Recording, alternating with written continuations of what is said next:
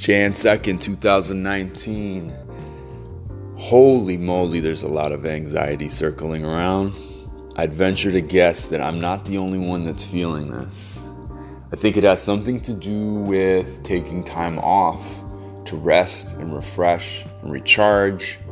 Ironically, that time for me was full of resting opportunities, but also a part of my brain was constantly obsessing around all of the t- things I had to do that weren't done yet all the emails, all the projects, all the tasks. And it was like a battle between those two things the hey, let's rest and not think about things, and hey, holy shit, there's a lot of things that are gonna hit me in the face the moment I'm done with this rest. And I don't think I'm doing the rest thing properly if I'm ignoring that pressure that's squeezing on top of me and just pretending like it's not there. And so it was a familiar pattern. I felt this before, oftentimes around January 1st. And this time around, I was just gonna try something different. I wasn't gonna ignore it. I've had several conversations openly with people about the anxiety, and I wasn't gonna let it get the best of me either. So I took a couple deep breaths and I looked around my life and all of the incredible things that exist the people, the love, the health, the country I live in, the freedoms I have, the foods I eat, the warmth around me, the clothing, the laughter, the holy shit. There's so much. But somehow it always feels like it's not enough.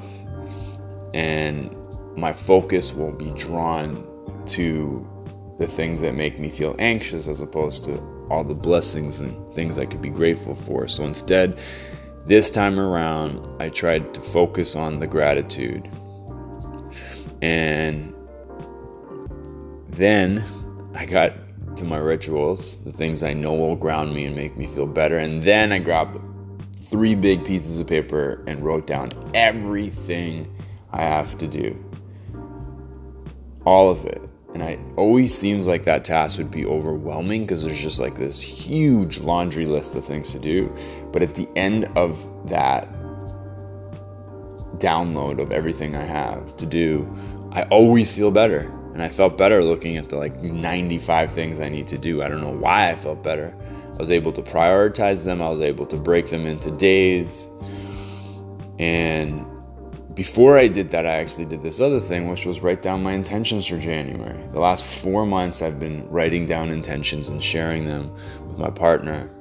And we've been holding each other accountable and supporting each other and just gently reminding each other about those intentions. And the craziest thing happened. Almost every single one of them came true. So I'm like, why the hell would I not continue writing this thing down and, and reviewing it on a daily basis?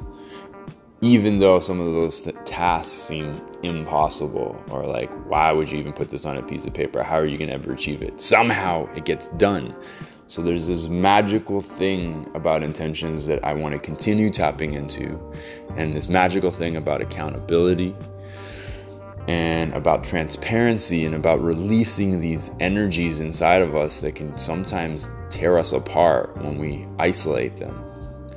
So jan 2nd lots of energy circling around me, but a lot of of work and, and foundational things that I've done in the past that can help keep me grounded, keep me focused, keep me sane.